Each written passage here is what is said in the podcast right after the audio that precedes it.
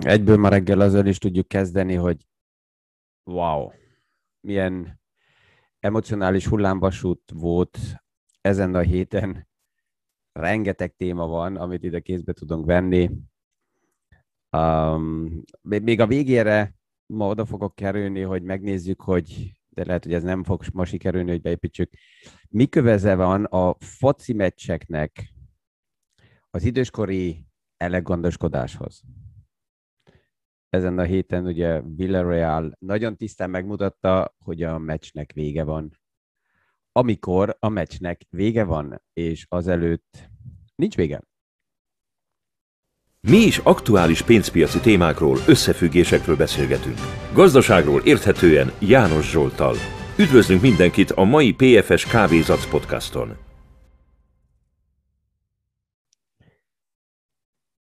Ehhez a témához passzol az a kérdés is, egy következő kérdés abból a kérdés sorozatból, ami megérkezett ügyfelektől, és is konkrétan az a kérdés, hogy mik a tőkepiacot befolyásoló makro és mikro tényezők, és ezeket érdemes egyáltalán figyelni?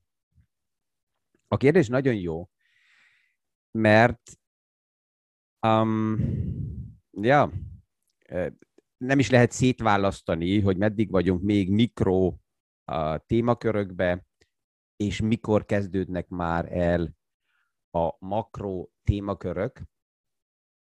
Több példa van erre, amit ma meg tudunk nézni. Ha nagyon-nagyon egyszerűen lefordítsuk, akkor a mikrokoszmosz, a mikrokörnyezet, a mikrogazdasági körülmények azok, amik egy befektetőnek, egy ügyfélnek az életét ott, ahol él, abba a, a körforgásba, abba az atmoszférába befolyásolják. Tehát a mikro jelenségek, a mikro tényezők akkor inkább, azok inkább a mindennapi életet befolyásolják, az, ami történik rövid időre nézve. Ezekbe a mikrojelekbe benne vannak persze sokszor olyan gazdasági események is, olyan lépések, olyan jelek, ami valamikor aztán átbillen és makrohatás lesz belőle, és ez, ez az érdekes, ezt is lényeges figyelni, hogy mikor lesz mikro, makro, és um, azok, akik um, bizonyos témaköröket felmutatnak, én ezt látom többször, szeretnek visszanyúlni a big picture, a, a makro szemszög nézéséből ilyen mikrojelekre, és azt mondani, hogy nem már ott ezt lehetett látni, és az, ami történt, az ennek volt azután a, a következménye. Uh, ez, ez, ez az átbillenés a mikroból a makroból, ez um, például úgynevezett trendkövető modellek próbálják ezt megoldani a vagyonkezelésbe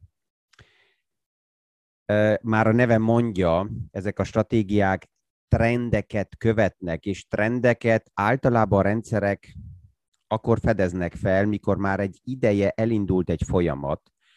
Tehát itt is azt tudjuk mondani, hogy ezek, ezek a rendszerek nem mikroeseményekre és jelentésekre figyelnek, hanem már arra az időszakra, amikor több mikroesemény össze, összeadódik, összetevődik, és ebből kezd kialakulni egy makro folyamat, amit azután ez a rendszer le tud követni, és már a, a szóba is benne van, hogy trendet követő az azt jelenti, hogy nem előre megy, nem trendet mutató rendszer, hanem trendet követő rendszer, ami azt jelenti, hogy ki kell alakuljanak ezek a trendek, hogy egyáltalán ezek a rendszerek ezt felfedezzék és menjenek utána.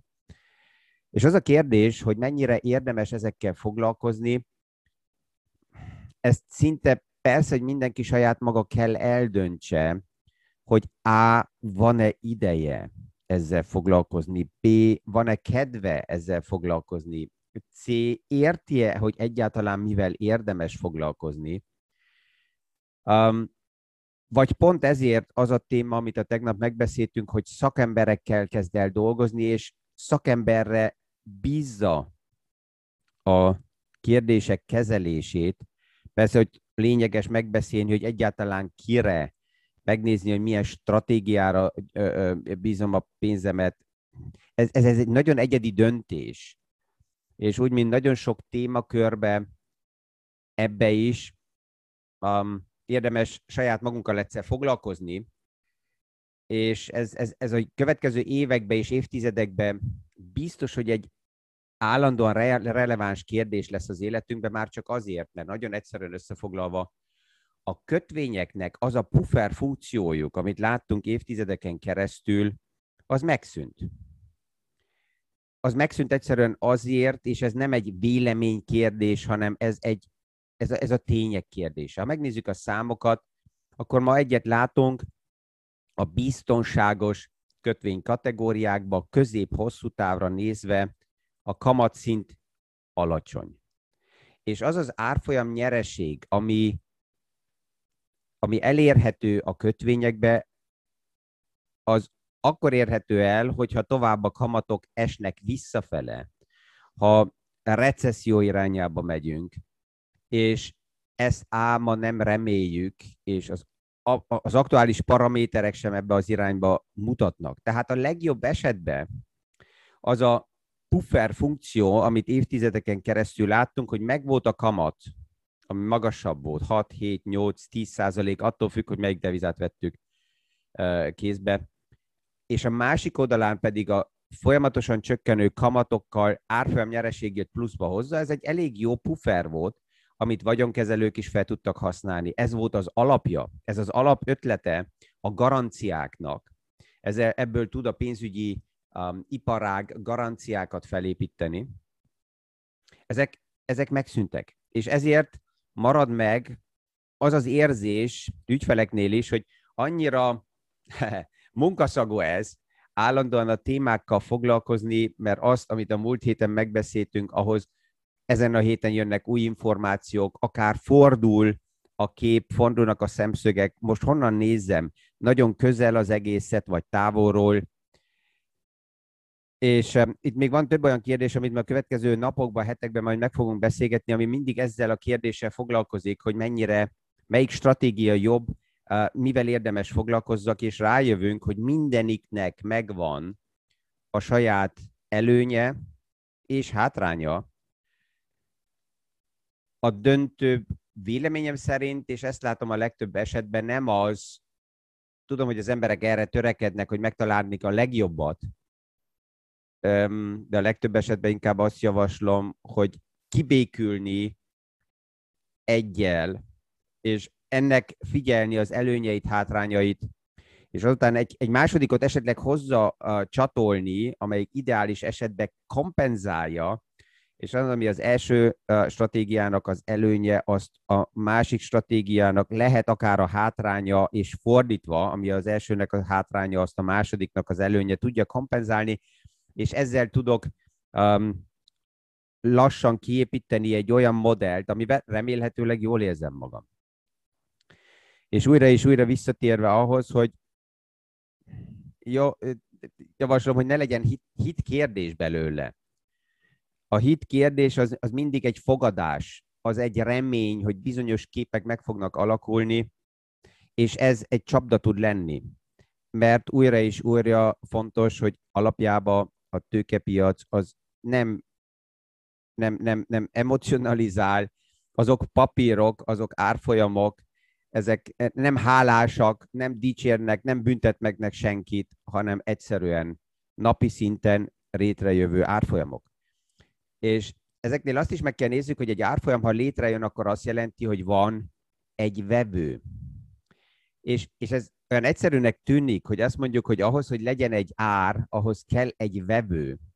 Mert az azt is jelenti, hogy az, aki bármit megvesz, és, és mivel tudjuk, hogy a nap végén nem tudunk semmit elvinni. Tehát itt fog maradni, vagy átadjuk a következő generációnak. Um, ezért, ha ma valamit megvesz valaki, akkor benne van az a, az a gondolat, hogy ezt egy bizonyos áron újra el fogom tudni adni. És ehhez meg kell legyen az a vízió, az a perspektíva, az a hit, az a bizalom a rendszerekbe, hogy amit ma megvettem, azt 5 év, 10 év, 20 év, 30 év múlva is el fogom tudni adni. Tehát az aktuális, akkor majd létező struktúrák, rendszerek el fogják fogadni azt, amiben a pénzem van, és alapjában ez ugye nem más, mint a fizető eszköz, tehát a fiát rendszer, és külső bármilyen parka, parkoló eszközök közötti játék. Tehát, hogyha ma a pénzünket az kivesszük a fiát rendszerből, az euróból, a forintból, a dollárból, és áttesszük például részvénybe, például ingatlanba, például bármi másba, akkor ezt abban reménybe tesszük át, hogy ennek az értéke megmarad, tehát ez, amibe áttettük, ennek abban a pillanatban, amikor vissza szeretnénk váltani, lesz vevője.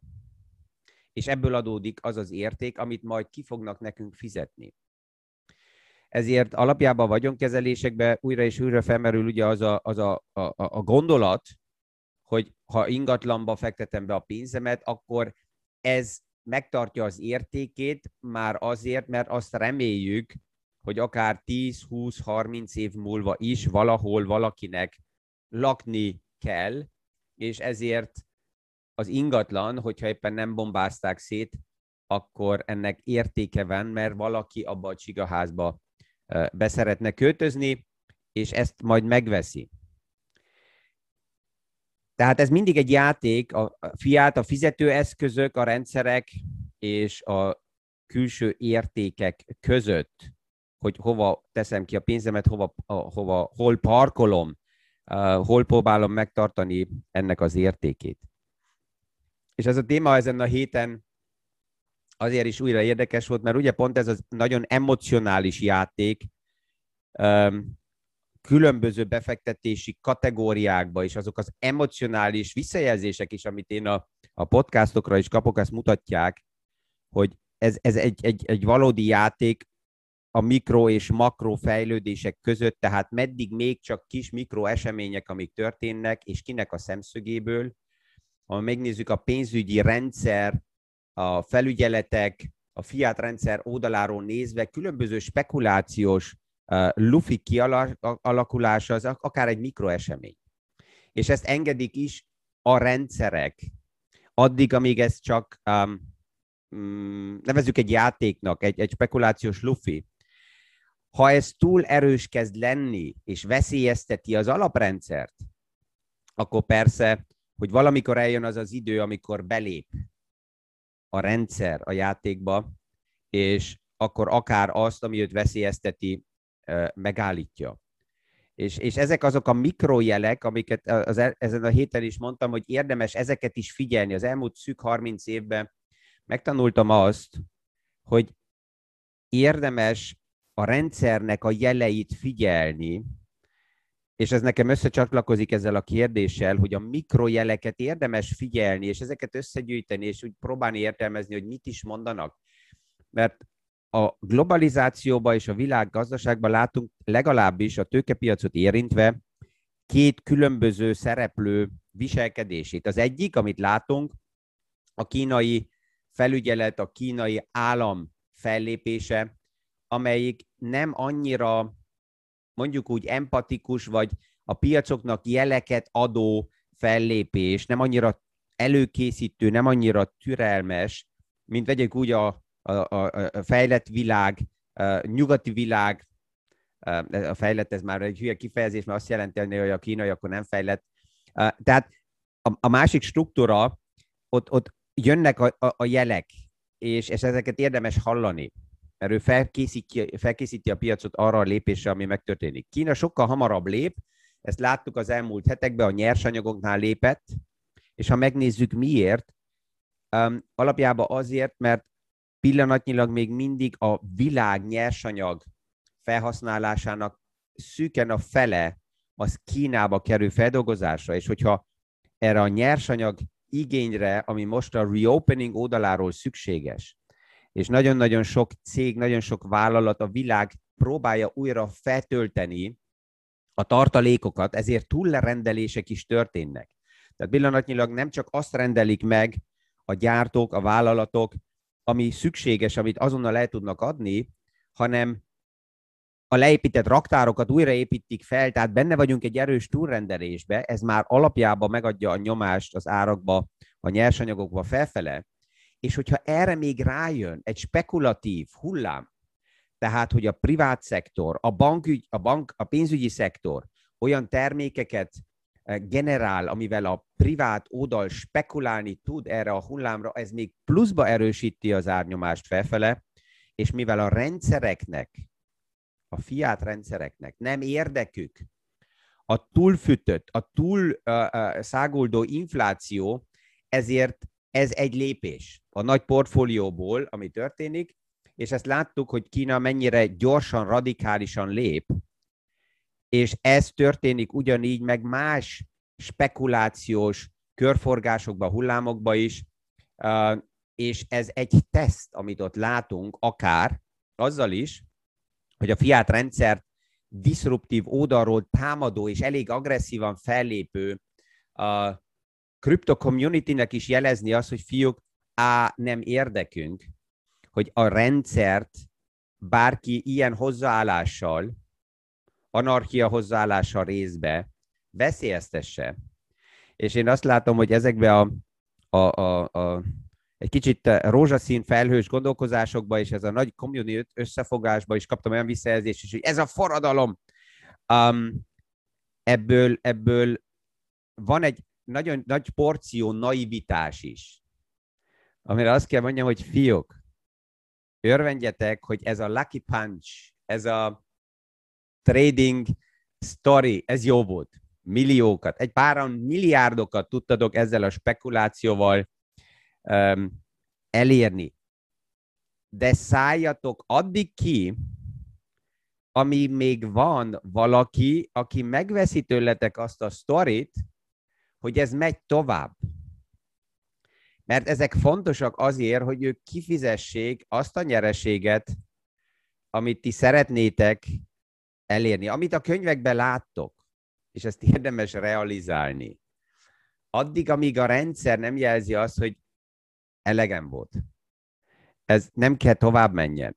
Megvannak az alternatívák, és a jelek, amik ugye jöttek ezen a héten is a, a központi bankok um, különböző elnökeitől, hogy A, nem érdekünk, hogy a pénzügyi rendszer destabilizációba kerüljön. Nem érdekünk, hogy egy párhuzamos rendszer alakuljon ki, amelyikre nincsen um, felügyeleti benyúlási lehetőség. Nem érdekünk um, minden blockchain előtt mellett, amit mi bevezetünk a fiat rendszerbe, hogy emellett uh, kialakuljon olyan uh, uh, rendszer, ami az érdekeink ellen mozdul. És a nap végén, hogy ez a naivitás, ami az elmúlt hetekben is felmerült, hogy el kell érni azt, hogy legyünk akkorák, hogy too big to fail.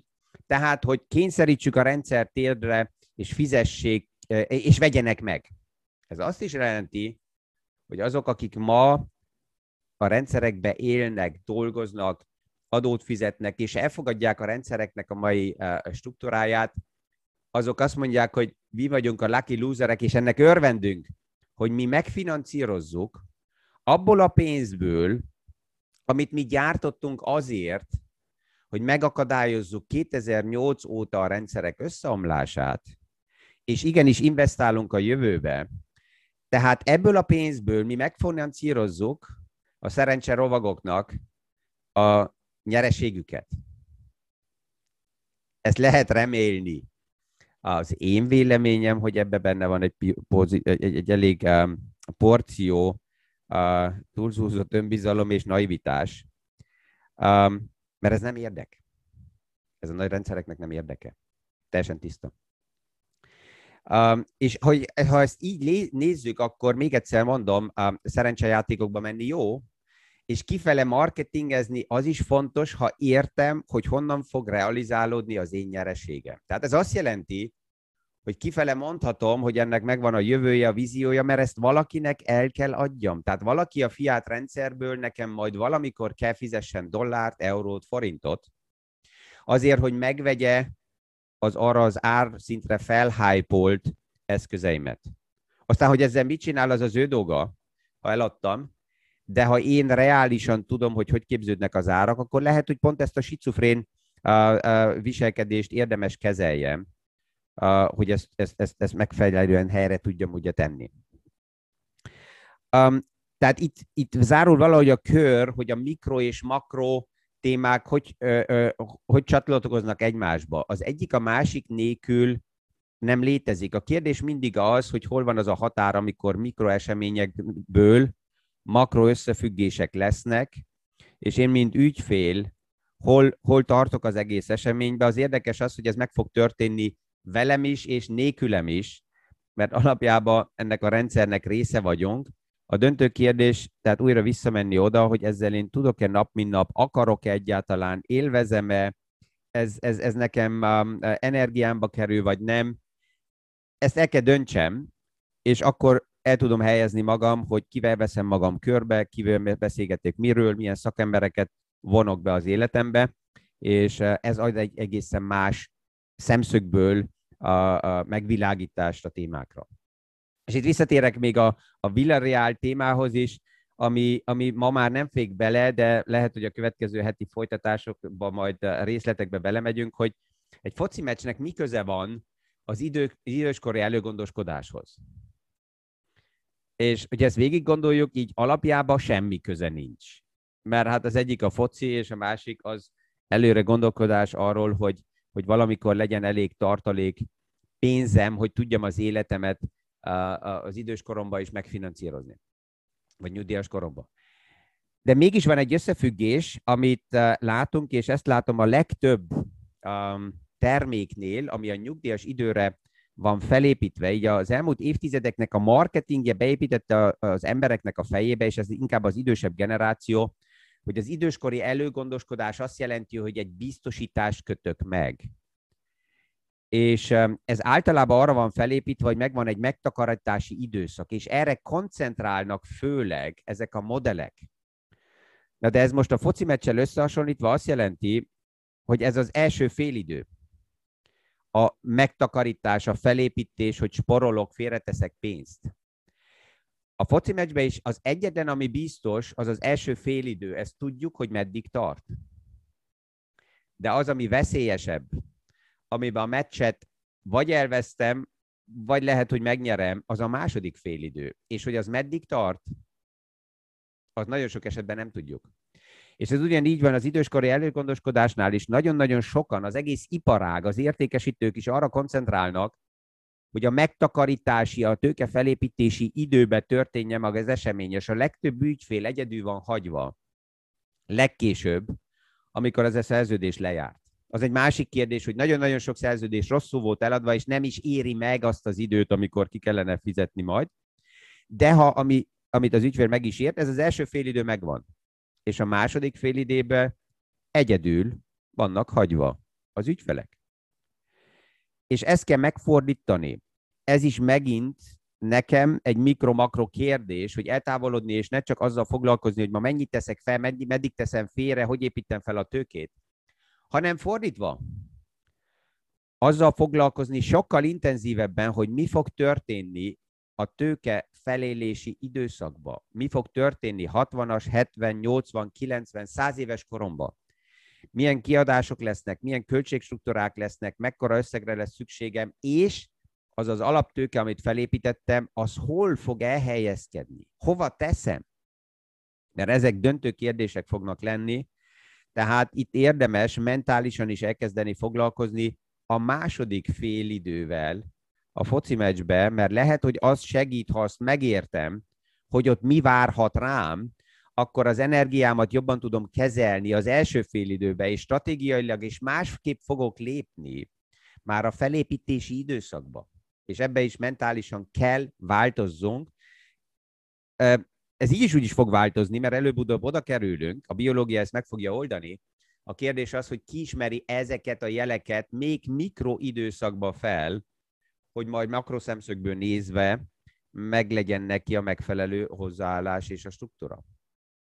Ezzel ma remélem, mi mindig érintettem mindenkit, aki hallgatja a podcastot, vagy azért, mert fel háborodni, akkor biztos van valami benne, amit talál, Bízok benne, hogy olyat is érintettem, aki azért hallgatja, mert ez így um, valamikor napközben neki ad egy pár ötletet, és uh, uh, ez segít a, a munkájába, az életébe.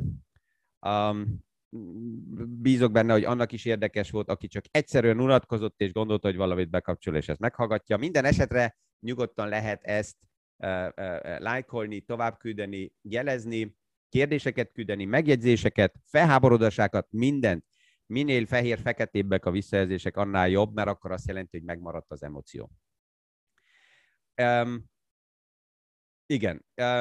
A legjobb így a végén, hogyha esetleg oda kerül a podcast, hogy olyan, mint a Titanic film megnézése, a legtöbb ember, aki megnézte a moziba ezt a filmet, az nem jött így ilyen langyos, közepes gondolattal vagy érzéssel ki, és azt mondta, hogy na ja, oké, volt egy közepes film, nem, én azt láttam, hogy vagy kijött, és azt mondta, hogy uá, háromszor ennyi zsebkendő kellett volna, és emocionálisan nagyon érintett volt, vagy kijött, és azt mondta, hogy ez mi volt, ez egy, ez egy katasztrófa, soha többet. De meg volt az emocionális úgy lenyomat. A jövő héten, hét, kedden a Bécsbe a német um, a diványbeszélgetés lesz, tehát akinek itt um, kérdése van, vagy érdekelt a direkt felvételben részt venni, nyugodtan küldje a webinárnak a linkjét, um, el tudjuk küldeni, és egy héttel később a magyar diványbeszélgetés lesz, és arra is gyűjtjük a kérdéseket. Ezzel kellemes napot, kellemes hétvéget kívánok mindenkinek és a viszonhallásra a jövő hét hétfői kávézatsz podcastig. Mi is aktuális pénzpiaci témákról, összefüggésekről beszélgetünk. Gazdaságról érthetően János Zsoltal. Üdvözlünk mindenkit a mai PFS Kávézatsz podcaston!